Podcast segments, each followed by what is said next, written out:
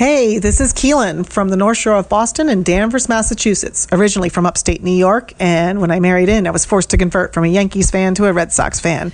Very glad I did. And you are listening to Outlander Cast with Mary and Blake. Slanchevar.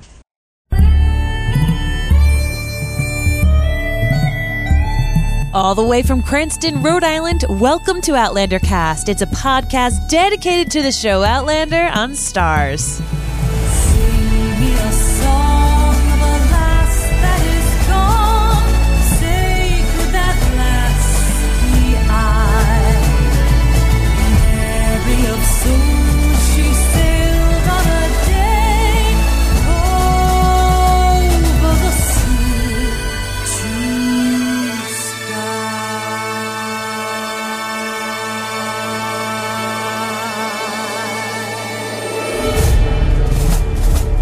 Hey everybody, welcome back. I'm your host, Mary Larson. My name is Blake, and I have never been so proud of a listener in my life. Never. Not once. That, Keelan, you're my girl. You're my girl. I know, I know you're from New York, and I get it, but you moved to the North Shore, you moved to Danvers, and you converted to a, to be a Red Sox fan. I love it. Just say, say it with me now. Yankees suck. That's how it goes. I love it. Well, before we begin, we wanted to let you know that episode ninety-seven, that's right, ninety-seven, ninety-seven of Outlander Cast is brought to you by minute with mary dot com. It's a place of discovering the best makeup and skincare products while uncovering your confidence as a woman. Yes, ma'am. And I'm Mary. So Minute with Mary is about me. You can search the hashtag Minute with Mary on Facebook or Instagram, and you're going to see a whole bunch of fun things. Enjoy my little group. So I got some great stuff there for you. So once again, hashtag Minute with Mary. Well, my love, uh, we are doing this episode of Listener Feedback. We did not have one last week because we had the interview with Steve McNutt. Yeah. And um, I again, p- very proud of that interview. I've been touting it all week, all, going going crazy with it. Because, as you should. Because I feel like it, that interview does deserve that kind of uh, that kind of attention. Just to uh, get back to everybody on what you feel about this episode, the latest one, Whiskey. I'm fr- sorry, Freedom and Whiskey. My darling, how did you end up feeling about it now that you've watched it twelve million times? twelve million times? twelve million. I still love it. I love it so much. There is just so much to love, not about just this episode, but this season. Mm-hmm. You know, we're five in. Five is my favorite number. Not gonna lie, it's my favorite number in the world. And, you know, I just, I feel, I'm feeling good. I'm feeling confident. I feel like we're on solid ground. Right. And I'm glad to be back in Scotland. Uh, me too. Not the, gonna lie. The show, and I, and I think we learned this from last season and part of this season too. The show is at its most comfortable, in my opinion, in Scotland. Mm-hmm. It's at its most beautiful in Scotland. Yeah. Uh, and, you know, I had a hard time with them trying to pass, you know, Scotland off as Boston. I just, I yes. had a hard time with that. Yep. Uh, and if you notice, they didn't do a whole ton of outside shots. They only did, you know, very few, you know, like the street in front of the house mm-hmm. and that one park area. That was yep. it. And then they had a couple of Harvard shots that were not Harvard whatsoever. So, uh, you know, I mean, it is what it is. Other than that, the show is definitely at its most comfortable in Scotland. And let's be honest. The show is at its most comfortable and at its best when Claire and Jamie are together. Yes. Having those two together is where its strength lays because that's where the most chemistry is. They built the show on the shoulders of these two. Mm-hmm. Now, while I thought it was the, the stories that were being told during the first half of this season were worthy of our time, especially the Frank one and in his relationship with Claire. And, you know, at the end there too, with, Bro- with Roger and Bree, I really do feel like we're, we're finally starting to get where we're supposed to be here. We're, we're finally start. We're again, you've built the show on the shoulders of Claire. I'm sorry. Uh, yeah. Of Claire and Jamie. Now let's continue on with it. It was great to go off in this little tangent, have this little side road, had a lot of fun. I, Frank, you know how I feel, mm-hmm. but it's time to move on.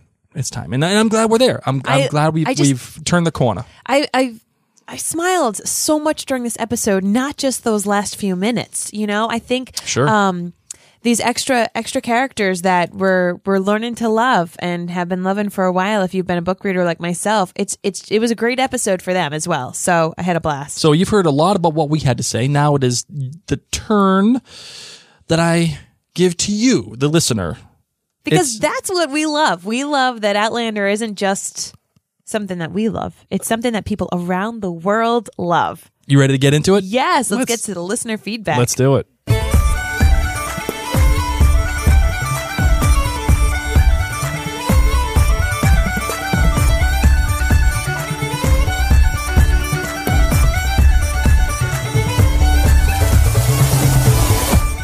All right, L- Lydie on the website wrote in, Blake, Willie is not the love child of Jamie and Geneva. Really? Bad Blake. I agree. That was poor, love child. poor phrasing yeah, on yeah, my yeah, part. Yeah, yeah. I didn't, you know what I meant. Like the, I do. This, the, the child that was born out of this one lusting night, one night stand. Blackmail. Love child you know. probably wasn't wasn't no. the, the right Thank choice you, of Lydie. words. Thank you. Char on the website says, uh, Claire uh, doesn't have gray roots, Mary.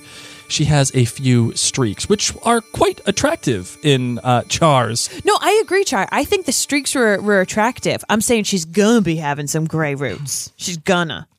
Oh, yeah. And we Unless get, she got the semi-permanent where we'll just all... Bla- I mean, I'm interested to see, okay, did she do permanent? Are we going to see gray roots? Or did she choose to do the twenty-one wash, gradually grow out, and then she'll have the gray streaks? You know how we had in. like, you know how we had like Claire Watch in the beginning, you know, of when everybody was like, when the show was being made, and they were like, who who are we going to get? Gonna Cla- be it? Who's going to be Claire? We should have Root Watch. Root Watch. Hashtag it.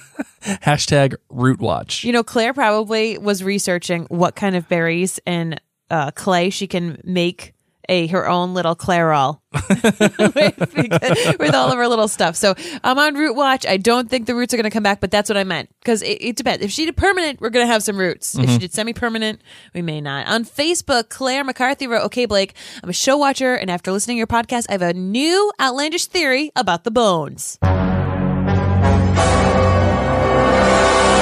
What do you got, Claire? Claire commented in the episode thread in the surgery scene that Joe was looking at Claire with incredulity. What? Incredu- in- incredulity. Incredulity. You know what? Yes. That word. Then shifts to something more like admiration when she fished out the necrotic tissue that apparently any other doctor would miss. I also felt he was testing Claire in some way when he laid the bones on the table.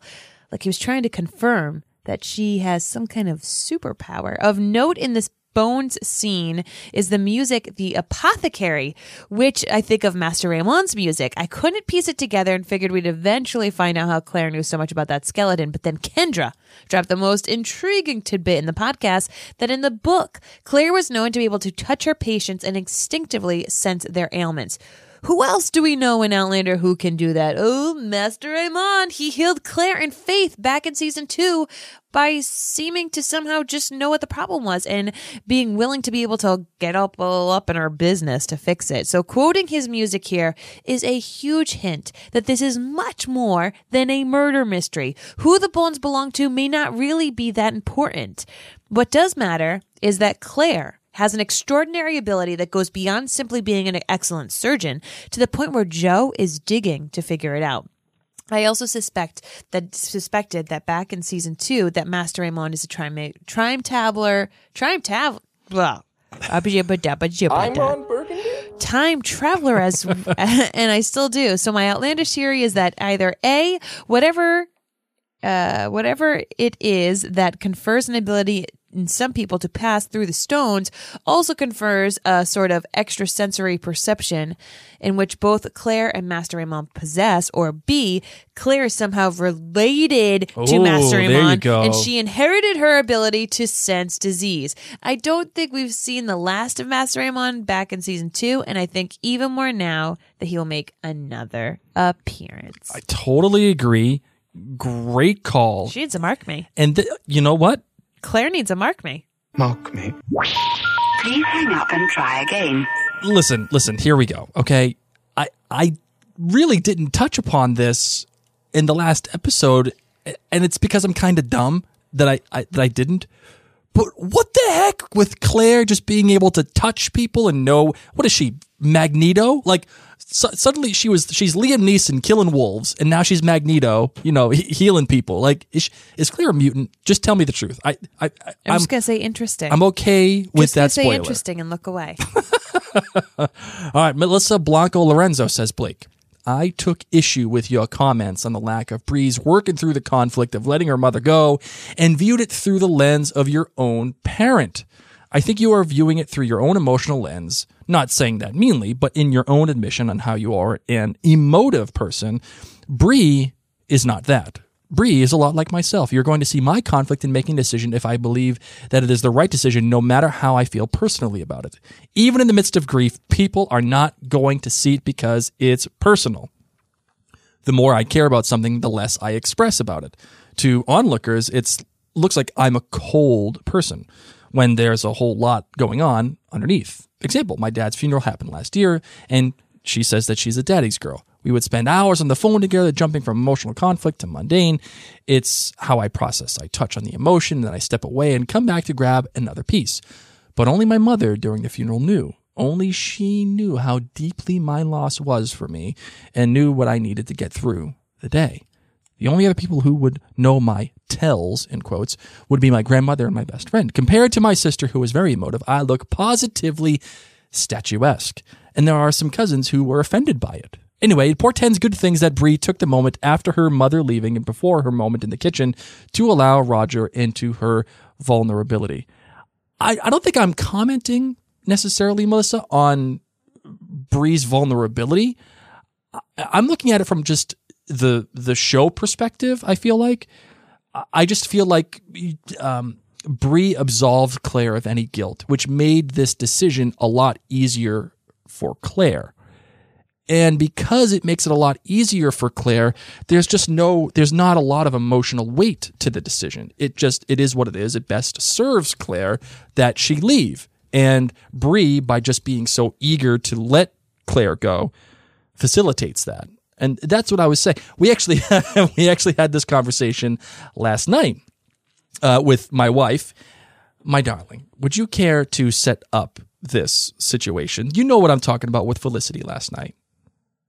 What do you mean? The conversation that she had, she had two choices, and she had to make a hard choice. Yeah. Okay, so can you set this up, please? So Felicity's been crawling out of her crib. She's been up all night partying like a rock star. She's driving us crazy. And um, she had the choice to stay downstairs with Mama. And watch Fuller House. And watch Fuller House, because I didn't realize season three already came out. Or go upstairs and get chocolate milk with Daddy. And then go to sleep. Yeah. Couldn't come back downstairs. So I looked at Mary. I said, oh, this is exactly what I'm talking about. Felicity needed some chocolate milk, but yep. She also wanted to watch some Fuller House. Okay. Two viable options. Two viable options. Neither is wrong, nor are they right. It just is what it is. And she had to make a choice. One of them was get chocolate milk, but lose out on Fuller House, or stay in Fuller House, but lose out on chocolate milk. And that is what I'm talking about. Bed. She should just friggin' be in bed. in bed. She's and two. That is what I'm talking about for Claire. It just felt like she got both things. She was able to be absolved by Bree and still go, go see Jamie. And Felicity, admittedly, had a really hard time. And I looked at her and I looked at Mary. I said, this is what I'm talking about. And this is what Claire needed to do. I just shook my head and I said, you know nothing, Jon Snow. Oh, wait, wait, wait. Hold on. You know nothing, Jon Snow. Mitzi Swisher wrote in, last minute or so of the episode gets a full-on perfect five kilts. The rest of the episode gets two kilts. Oh, jeez. It mostly felt like a boring episode of a daytime soap opera. People just talking to each other and drinking a lot. I'm actually kind of shocked there aren't more people complaining, though I do see a couple who seem to feel as I do, so I guess I'm not completely crazy. Good. I liked Roger a bit more than I have in previous episodes. The bad was the encounter with Sandy. I felt like it was put there to make Claire look bad again, which we haven't had enough of in this season, I guess. I'm over it. I wish they could have cut that out completely and given us a scene at the Stones instead. That puddle transition had me yelling at the T V, and the great was the print shop, of course. Specifically, Jamie. Perfection. Janet Riley Curley says, three kilts? Meh. After all the plot structures being crammed into recent episodes, I found this one boring until the last few minutes. And even then, I didn't feel much when I saw the reaction on Jamie's face. I was expecting a locking of widened eyes, an exaggerated intake of breath, and more electricity. The scene was anti-climactic, and we deserved all that they had to give, and it felt short. Yes, there is a focus on relationships between Claire and Brianna and Brianna and Roger, but for fifty minutes, I was wanting more. Batman may have been an inside illusion, funny to the writers, but it missed the boat. In the scene, I also kept waiting for Claire to rever- reveal her secret to Joe. And the puddle and stepping out of the cabin of the coach was well done, but as much as I am obsessed with Outlander, this episode fell flat. You know who also me. felt that way was Kathy Haveman. She said, oh, the worst episode since most of season two. How could anyone who has read the books enjoy this episode? Just about every scene was unnecessary filler, almost as if they had an empty time slot and decided to cut and paste an hour of disjointed scenes just to continue hyping the next episode. That overly long surgical scene. Why? You know what, Kathy? I will agree with you on that scene. I still can't watch it. I've watched it twelve million times. I still can't watch it. The bones that no one who hasn't read the books will understand in that classroom scene, none of this had any real relevance in the story. And why change the location from Scotland to Boston? It made no sense at all. I can't believe this episode was written by the same person who wrote last week's overwhelmingly wonderful episode. I, I think this just shows you that we loved this episode, and so far it, it, it No, it's half and half. It is amazing. That's right. I'm saying, like, it, it shows you, I guess, what you're looking for when you're watching Outlander. It shows you how people watch television differently. We loved it, but we did not like last last week's. I still liked it. I still gave it a four. Yes, you did. Yes, you did. That's that's a, that's a valid point. Uh, uh, let me rephrase. You didn't like it as much. Correct. So there you go. I think that's that's there you go. More of a valid You don't like statement. This episode a lot? Was Rebecca Kilpatrick Curlett. She said this was probably her favorite in the adaptation so far this season. Wow. She was on her way to rating this the first five kilts of the season before the Batman music. So four point eight. The good was getting more time with Joe and Claire's friendship. The bad was Batman music and Claire sewing the dress herself. The great was finally seeing Jamie after the whole episode in nineteen sixty-eight. So happy that we got that. I thought they would cut off at the door. She said, you can't wait. She can't wait two weeks until the next episode. And Rebecca, I'm right there with you. You that, know that is a reminder, by the way. There is no new episode next Sunday or mm-hmm. this coming Sunday. Okay, no new episode. There is only uh, a, there's a break of one week, and then the next print shop episode three oh six. And once again, if you're in the Rhode Island area, Boston, Connecticut, we're having a meetup on Sunday night at six thirty p.m. That's right. In Rhode Island, because we can't watch Outlander, so let's have a dram together. All right, couple more kilt ratings. Jessica Jessica Sigul. Sipolt. Sipolt. Sipolt. There you go. Give the first kilt rating in G B G. I'm on Burgundy. Hey, she needs a ding. This is her first time. Oh, is it really? Yeah. Oh.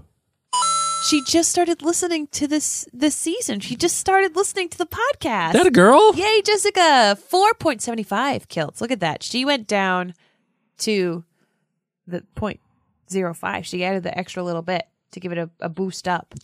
four point seven five. I like it. Math. The good. Math. The good was I'm finally buying what Sophie is selling. Loved Roger and Bree in this episode. The bad, Candy, Sandy. Way to ruin any romantic notion I had about Frank's affairs being cover for secret agent type work. And her great was the last minute. She goes in and we get more. They actually see each other. That was a fantastic surprise I wasn't expecting. Sam and Kat are both brilliant here. And that graceful fate to the floor, that was enough to bolster me up for the next two weeks. Jessica, just for that bad. Bad. Just like that. A winner. Love it. Love it. Ruth Pullman says, besides the wedding, best episode of all time. All time. The best episode. Wow. Five kilts. It didn't follow the book with the Boston stuff, but I did not care. So much quality. ten kilts, no bad, and the good was Claire and Brianna. Best was what we saw Jamie see Claire, yes, and it was all I had hoped for. I'm still flying high. Amen. We got some emails here. This one comes from uh, da- Danny, she sa- and she's from Tulsa, Oklahoma. She says, this is my first time giving a review. Yay. I am nervous. that a girl? Now, I will say that she did review last week's episode. That that was what this email is about. But I wanted to include it because this is that was her first review, and I wanted to give her a shout out. And yes. It's not necessarily pertinent to this week's listener feedback, but she does say one thing. Tell me. She wanted us to play, because she loves it so much. You want to know what she wanted us to play? Please. You're a wizard, Harry. Oh, Danny. And, and you know, she also wanted us to play one other thing, too. Do it. Because, again, she loves it that much. Welcome to Jurassic Park. Danny, are we soul sisters? Thank you for writing in. Write in again, and we promise we'll get your comment on in the future. All right, Denise wrote in from Bellingham, Washington, which uh, she's told has a similar terrain and weather as Scotland. So she's feeling the Scotland vibes and wanted to look out her window to the rain and lush green mountains. She gave this episode a four point eight kilt rating. Loved, loved some of the quirkiness, like the vintage Batman song as she designed, but struggled with the conversation at Harvard. That felt misplaced and a bit forced, but the rest of the episode had Denise's heart. The G B G. Denise and I are soul sisters here too, right? Look at us. So you got Danny and I got Denise. I love it. The good was Roger's ability to be such a calming energy for both Claire and Bree. Mm-hmm. I appreciated his ability to be compassionate to Claire's fear-based reaction regarding him finding Jamie. He was patient, as if he knew she would come around to what a wonderful thing this was, but on her own time. He is the same with Bree. He seems to offer help and give it to them without expectation. And in turn, that inspires both Claire and Bree to open up and feel safe with him. I really love his place in the show, but especially in this episode. Her bad was I wanted so badly for Claire to pour a drink for her B F F Joe in their office and tell him the whole story so that in the future, he wouldn't feel so abandoned by her disappearance or worry or look for her. Eventually, somebody will have to tell him, right? Ah, well, I know it's not in the books, and wouldn't that have been so good for him to learn the truth and witness his reaction? I just felt like a friendship that was so close for over all these years, we would have known more. Hold on, so, time out. Before, before we go forward. What? Before we go forward, yeah. I do want to say this. She did tell him the truth from a certain point of view. I mean, we're going to go all Star Wars here. She did tell him she was going to Scotland and it was about the guy. I mean, she didn't say I'm leaving right now, but she did say I'm thinking about giving it another go. She just missed the time traveling part. Yeah, but does does he really need to know that? You know, I feel like Joe doesn't. I feel like Joe would be like, all okay. right. Cool. Okay. Sounds good. Pass me a dram. The great, in Denise's opinion, is the moment when Claire and Jamie meet eyes for the first time in twenty years and us witnessing the slow elevation of emotion. It felt so pure and so deep right before he fainted with when a myriad of emotions were pr- uh, portrayed in both of their eyes for just a few seconds. But it felt as if it was slow motion. It was so powerful, and the extraordinary acting on their part. So two more weeks is going to feel so long. In the meantime, she's devouring the interview with Stephen McNutt, taking notes and loving it. She too is a cinematography nerd, so thank you for that, says Denise. Hi-yo! So say we all. Meredith wrote in. You want to read Meredith? Yes, of course. I will not deny that this is a filler episode, but it was a well-made one. I'd give it four point five kilts. I know that you don't particularly like Sophie Skelton as Brianna. And hold on, time out. I, last episode, I said my problem wasn't necessarily with Sophie Skelton. I think I've come to realize three oh four that. three oh four? three oh four, three oh five, doesn't matter. Oh. I, I don't think it's Sophie Skelton. I just think it's the writing for Sophie. I think she's been giving been given a lot of uh, exposition to handle. And I, I think she has been a character that has been only playing off other people, never doing something for herself until this episode when, number one, she smells the pipes. That was for herself. That was amazing. Again, pants off moment. It was awesome. But she also gives the thing to Roger with the, the Boston cream and the and the lobster rolls, and, and she has this moment with him that is for her. That is for her relationship. I just want to give Bree a big hug. I just want to give her a big hug. I know. So I, that, that is that is what it is. Anyway. But I have to say that I think she was very moving in this episode. I agree, Meredith. Although she could have done it more diplomatically, diplomatically. Watch that word. Wow, jeez. We, we haven't even been drinking. I know. I think she was right to leave Harvard. I believe that she was majoring in history because she thought it was what Frank would have wanted. She didn't really want to be a historian. Mm-hmm. And even if she had, knowing all that history is being repeated, in some cases change, would certainly discourage her. Yep. I know that it would for me. What Brianna is, is an engineer. I liked that Brianna decided to st- uh, start... F- Start fresh with a new major next fall. At least that's the implication. I also really liked that at Frank's ceremony, she was wearing a dress mm-hmm. resembling a Scottish tartan. Yep. Yes, good job. She's trying to be Brianna Randall and Brianna Fraser at the same time. Amazing. Again, Meredith, half lives. Yes. Half lives. Love. She has a half lives and she can't figure out which one she wants to be. Mm-hmm. Awesome. I also thought she could have been petty about Claire wanting to go. She could still blame Jamie for interrupting Frank's and Claire's marriage, and she certainly could have made it hard for her mother to leave. And of course, with everything that could have happened to her in another century, Claire did tell her about the witch trial and probably some about the attempted rapes, and there are several illnesses that she could catch. I know that Claire could probably get every vaccination known to the modern world, but sooner or later, most of them wear off. There's nothing to prevent cancer or heart disease either. Brianna is basically setting her mother adrift, hoping she would be happy despite everything. She's rather admirable to put on such a brave face for her mom. And she really liked the scenes with Joe Abernathy. He obviously became a great surgeon, just like Claire. Blake, I know you were a bit surprised by that part with the skeleton. All I can say is, stay tuned. I like that. I have rather mixed feelings about the use of Batman theme music, but considering the fact that this might be the last time to use modern music in Outlander, I'll let it go. Let it go. Let it go. Christine gave it a four point eight. She said she loved every minute of it. Loved all what everyone else loved and what they hated too. I can't give it a five. I just wanted one line from Claire when she was being attacked by Sandy Candy. I offered Frank a divorce ten years ago, but he didn't want it. That's what she wanted Claire to say. Yes. She wanted Claire to like be like, yo, listen, try it. Just bitch. One line and a cold shoulder were all I needed, followed by the conversation with Bree. Now this epic wait for three oh six. So her good was the slow burn of Roger and Bree. They finally had the time to build their relationship.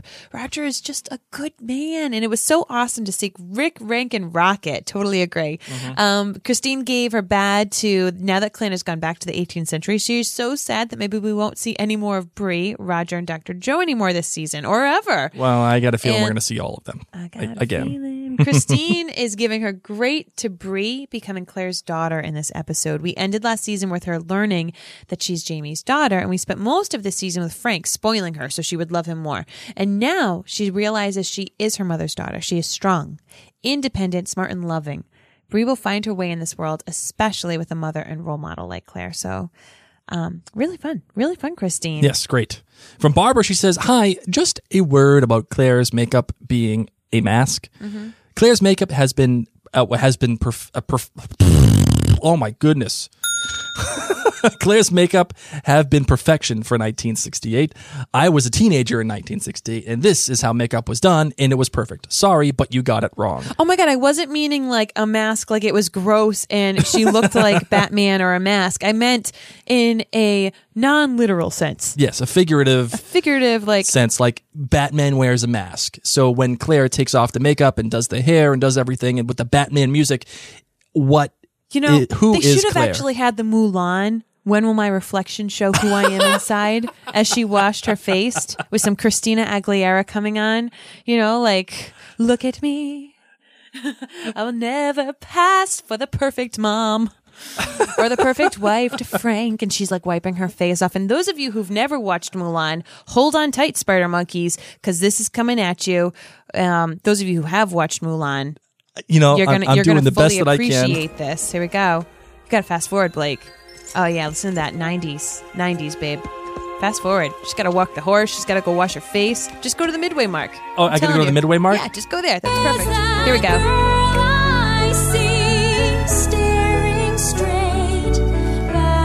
Just picture bagpipes. Where is my reflection? Someone I oh. don't.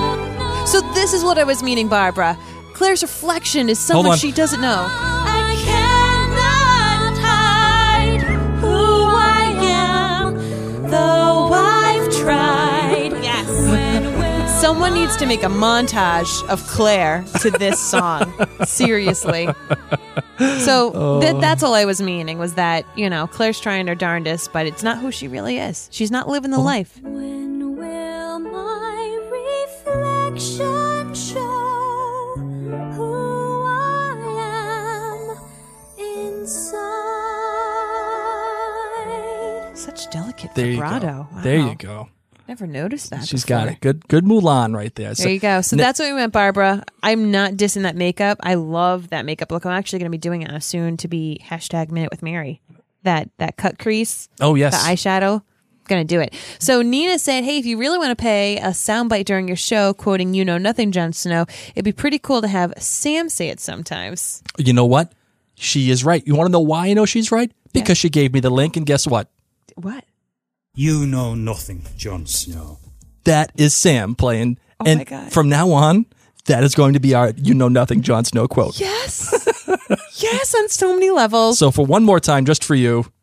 You know nothing, Jon Snow. Thank you very much for giving that to us. Can we actually ask Sam and Kat to do all of our sound bites, like Jurassic Park and Hagrid?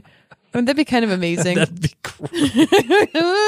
Maybe we get enough Sam people to tweet them. Sam saying, say it. Out loud. And then catch. Just just picture it. See it. Out loud. Oh my God. I can picture it. That's the problem. I can. Oh All right. God. We're going to take a quick break, guys. We're going to take a quick break. Sorry, I'm still I'm still all about Sam giving me the Twilight oh sound. Oh my God, me too. Me too. Just want to remind you that this episode, of course, is brought to you by Minute with Mary, where we don't wear masks. That's right. We don't. We, we actually we, we, we promote Mulan and have fun with with with makeup like that. so so for those of you who don't know, I have recently begun uh, a skincare and makeup business. Um, I have these talents that I didn't realize were talents because I've been able to do my friends' makeup and give them skincare advice for years, and it's been something that I've been able to do a lot of researching and working on, and now I get to share it with you, and I get to have fun. I get to have fun because makeup is fun, guys. It, yes, is, it is so much fun. If you want to do a mask for Halloween, or if you want to just feel a little bit more confident, or if you want to feel a little bold, I want to help you achieve that. So if you go onto Facebook and you search the hashtag Minute with Mary, you're going to find my exclusive V I P group. You're going to find some videos and pictures, and you're going to find me. You're going to find me, and I want to help you, uh, you know, uncover some more confidence. So if you have skin issues with your face, if you're if you want to have a nice bold lip for the upcoming holidays, if you want to have some beautiful lashes, I want you to contact me. Or if you want to look like Wonder Woman, because Mary did an amazing did. Wonder Woman t- uh, tutorial. I did. For Halloween. So you can check or out my products. Or just want to want to walk around look like Diana Prince hey, all day, every day. Why, why not? not? You can find out my website. It's minute with mary dot com, or you can search the hashtag Minute with Mary. I still I still want Sam to, to say, we have to go back, Kate. Okay. Sorry. Time for our voicemails. Oh, yeah. You ready for we the voicemails? We got some of you to call in. Thank you so much, by the way. I'm already like preemptively saying thank you for calling. Hi, Mary and Blake. This is Kathy from Ohio. Oh, my gosh. Freedom and Whiskey. What an episode this was. I cried through the whole thing. It was just amazing, and it has five kilts from me.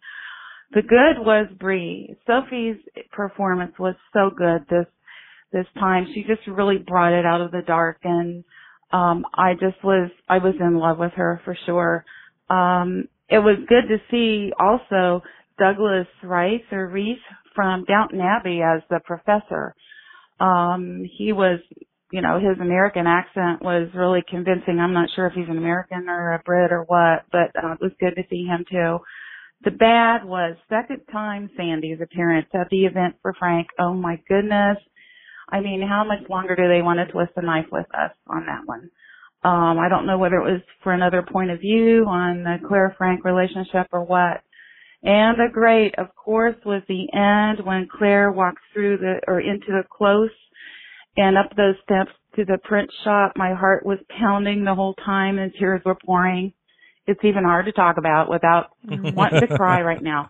Anyway, in the print shop when she was coming in, she was on a level higher with the lighting around her, kind of made her look like she was coming in from heaven. And then, of course, Sam's performance, he was just absolutely floored, literally. So anyway, that's it from Ohio. Talk to you later. Bye. Thank you, Kathy. Thank you for calling out the lighting. You can learn more about lighting and cinematography at our interview with Steve McNutt, Outlander cinematographer. I think that was episode ninety-five. I believe. Yes, I'm going to go ninety-five. And also, yes, the guy from Downton Abbey, the one who loved Matthew Crowley's mother. That was, gr- I love this guy. I know. He was so good. He's amazing. He just wanted her to stay with him. He just, he's just a happy little British dude. Truly. Hey, Mary and Blake, it's Teddy in New Jersey. Teddy. Hey, Teddy. Hope you guys are well. So, of course, I stayed up till twelve oh one, um, early Saturday, early Sunday morning, so I could watch the episode, and I love Voyager. I've said that before. And I really, really liked this episode. It had its quirky moments. Um, I'll say the good was the developing relationship with Brianna and Roger, watching it unfold. There's more to go, but I did enjoy that. Um, I know that not everyone is thrilled with the portrayal of Brianna. I think I think it's okay. She's a young girl. She's idealistic. Um, she has a lot of feelings, and I'm okay with it. Okay. The bad was Candy, Sandy, Randy showing up. Maybe I should say Randy, Candy, Sandy. Showing up at Frank's memorial and being mean to Claire, because I just thought that was so unnecessary, and I didn't like it.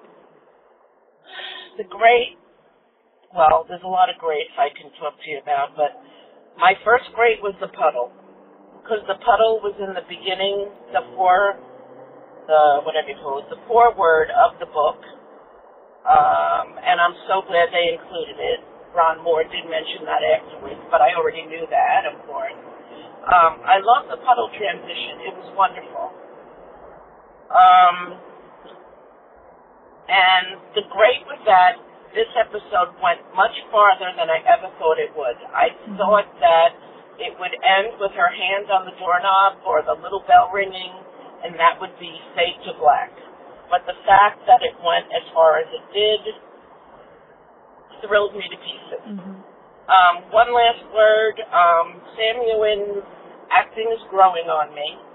His body language was so perfect when he heard Claire's voice. His facial expression when he saw her. And, of course, his graceless faint. Loved it. So, love you guys, love our podcast, and goodbye. Thank you, Teddy. Thank, Thank you for calling you. in.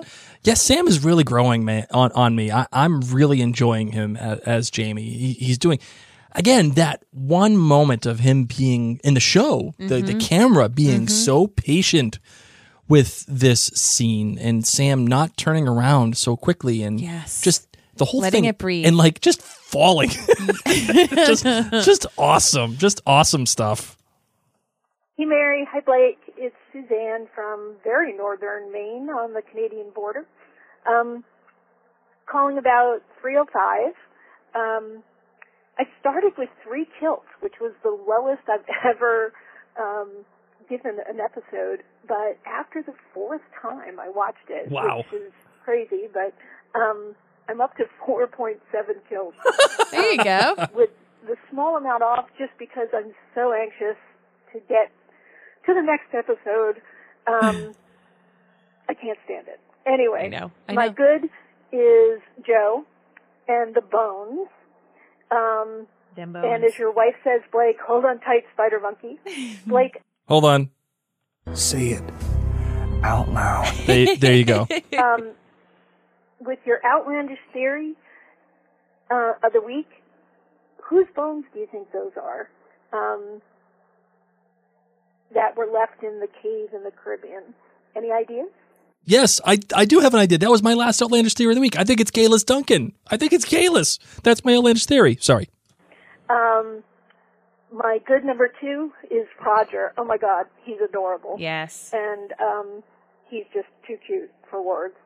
Um, my bad, Candy Sandy, uh, enough said and enough of her. Um, and my great was everything from quoting Diana um, from her prologue of Voyager um, to Jamie fainting. Mm. Um, oh, crap, here we go. So can't wait for the um, adventure to come. And uh, Blake, hold on to your uh, non-book reader's hat.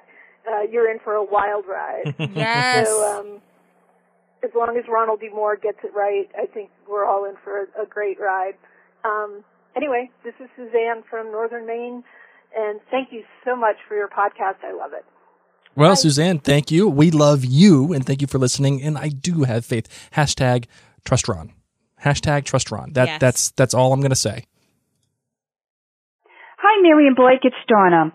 I have gone from liking this episode to loving it. Finally, we get a breakout episode for Sophie and Rick. Maybe this mm-hmm. is due to some decent writing for them. I'm starting to feel the chemistry between Bree and Roger, which is much needed for any future seasons. My great, the taxi ride with Claire's voiceover about stepping in puddles, which is the prologue from Voyager. I love Diana's prologues, for they always give me great pause and hints of the journey I'm about to begin. I just love the transition from nineteen sixty-eight to seventeen sixty-six. It was brilliant, reminiscent of episode two oh one. Bravo, Tony. My bad, watching Claire make that bat suit. Great idea, I like the bat music, but watching her construct that suit was unrealistic. There's no way with Claire's sewing skills could she make a suit of that magnitude overnight and by looking at pictures of pattern pieces in a historical clothing book. My good were the little events that I felt helped to push Claire into rethinking her decision to go back. First was Joe. I have watched you live a half a life, and if you have a second chance at love, you should take it. Second, there was Sandy Kanzi. Yep, I said those two words. Let me explain. It's not the who or the where, but what she said to Claire. He was the love of my life, and I wanted him. I would give anything to have just one more day. I think it made Claire stop and think. Thirdly, and most importantly, was Bree and Claire. Them sitting in that window seat, having an honest discussion, and finally connecting as mother and daughter. So my kilt rating for this episode is four point seven. I'm sorry, but I too wish this episode ended at the bells. Have a good night, and talk to you later. Bye. Thank you, Donna. I Thank love you. When you call in. You, I think I feel like we're on the same page here. Yep. Uh, and I love how we've suddenly coined this phrase, Sandy Candy or Candy Sandy. Either one, it doesn't matter to me. But I, I just, I get, I take so much pleasure that in leg hair. Both of these, both of these two phrases. They're have, now like out on the internet. They, they, like, like other people are saying, they're using it. Them. Sandy Candy or Candy Sandy and leg hair. Like this, just it just makes my day. All right, here's the last one. Hi, Mary and Blake. It's Angela Hickey from South Jersey. How you guys doing? This Hi. Is my first time calling, so I uh, hope I do. I hope I'm in time, actually, to do this. Um, I listen to your podcast. It's always great, so I enjoy it very much. And I wanted to give a couple comments to each of you, comments to each of you about some things you said. Um, first to Mary, uh, that face that uh, Brianna was making in the class, I don't think it was about that she didn't know the story. I think she knew the story. She's a history prof- uh, uh, major as well as um living in Boston. I think the face was because um it just hit her in that moment that history's record and truth is not always the same. And it's something that she might have abstractly knew before, but now it really hits home. She knows her father's in that time, um and she knows her mother was living that time, and that, you know, her own history is now different than what she always thought it was. So it, it really kind of struck her hearing that story. And I think that was what her face was about. Um, to Blake, I had two things to say to Blake. One, the premise that you're working on regarding Galus, she was supposed to die. She just was supposed to have the baby first and then be burned. And that's why, um, you know, Colum only said that he, the baby was saved, not her. Um, they just waited till after the baby was born. And also, um, that's why Claire is still trying to save her at the end of season two finale you know, she's still under the premise that Gay was burned after the baby was born. So just to let you know that. And also I wanted to tell you real quick, Blake, my husband is also just a show watcher. He's my guinea pig. And um he had the same reaction about the fainting that you did. He, as soon as he fainted, he just burst out laughing. And he said, oh, my God, King of Men, Strap and Jamie Fraser just fell on his ass on the floor. And how awesome is that? He goes, that is the best thing ever. So he really loved it, too. It must be a man thing, liking to see Jamie reduced to the floor in a puddle. All right. Thank you, guys, and have a great night. Bye. Bye. Thank you, Angela. Thank you, Angela, for calling in. That was the first time she's called in. I really do appreciate that. Listen, just because Galus was supposed to die after she had the baby doesn't mean that she did die after she had the baby. If there's one person on this planet that I feel like has the ability to get away from authorities or use her manipulations or her machinations to save her own life, Galus is that one person. That's just my opinion, my my one humble opinion, and that is why I stand by my outlandish theory of the week. I'm just saying interesting. And that it is Galus's bones that we're going to see. Just saying. All right, my darling, are you ready for the tweet of the week? Yes. Ready? Okay, let's do it.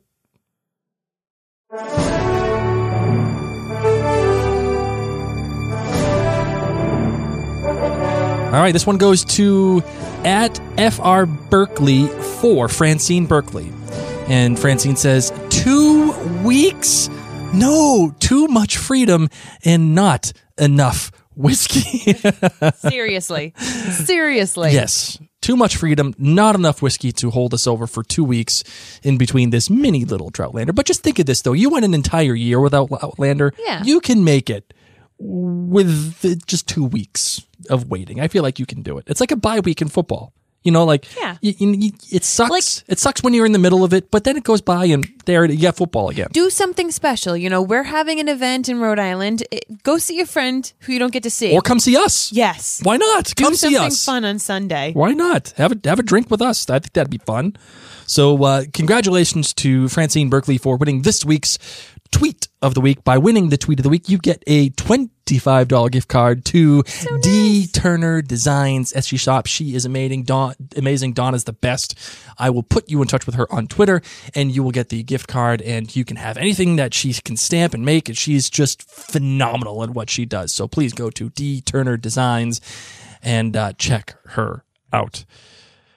So, my darling, I think that's it. Do you have any other final thoughts before we let this one go? Um, before we, we send this, send episode three oh five off to the ether? No, I'm just excited. I, I you know, I agree. I have one last thought that I didn't feel like we, we hit enough upon, which was the struggle that Brianna is going through um, with, and, and the line that she says, I tried to figure out whether or not I was a Randall or a Fraser and which of me was more one of the other. Yeah. And I realized that I was I was your daughter, and the your daughter thing was nice. It's very cute. It's it's a great line. You know, congrats to Tony Graffia for writing it. But I do feel like that struggle that she has between figuring out Randall or Fraser, her half-life. I wish they leaned into that more. Just like That's I what wish you said last time. I know, and I said I wish they leaned into also more of her saying, "Tell Jamie about me." I wanted Brianna to hand Claire a picture mm-hmm. of Brianna, you know, a picture of her and say, show this to my to my father. Mm-hmm. You know, not dad, because Frank is dad. Yeah. But father is Jamie, and I want him to know She's about me. She's been calling me. him Jamie, but yeah, to like have that little distinction. Ooh, yes. You know what I mean? And I and I want this, I wanted her to to, to really lean into this whole thing of It, it almost it being selfish, like, okay, if you're going to go back, you're going to serve this purpose, and I want my father to know about me. Mm-hmm. Uh, and like, it's not selfish, but it's just, it's self-serving. And that to me is a perfect reason for her to want Claire to go. It It goes into the history. Mm-hmm. It goes into the whole thing of uh, the great publicists and, you know, letting the story be known. Getting that story to her father, it all comes back to that theme of half-lives and, and stories, intrudes, and history. it would have been a perfect tie-in for all of it altogether. Mm-hmm. We didn't get that. We didn't get enough of it, in my opinion. So that's just my final thought. Other than that, I loved this episode. Amen. Loved it. So Amen. Are you ready to uh, close this bad boy out? Yes. All right, let's do it.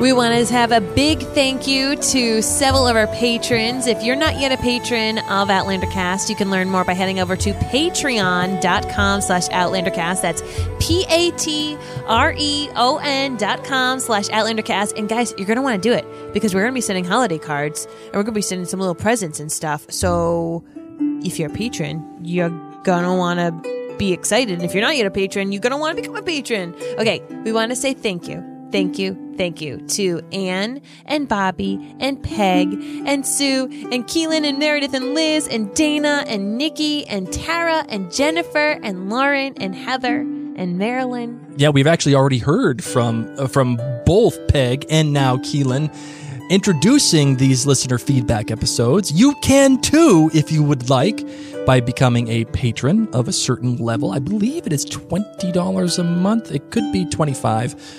I'm not exactly sure. Go to patreon.com slash OutlanderCast just to see. And also, while you're there, if you do so choose, you can listen to my chapter-by-chapter analysis of the first book of the Outlander series, Outlander.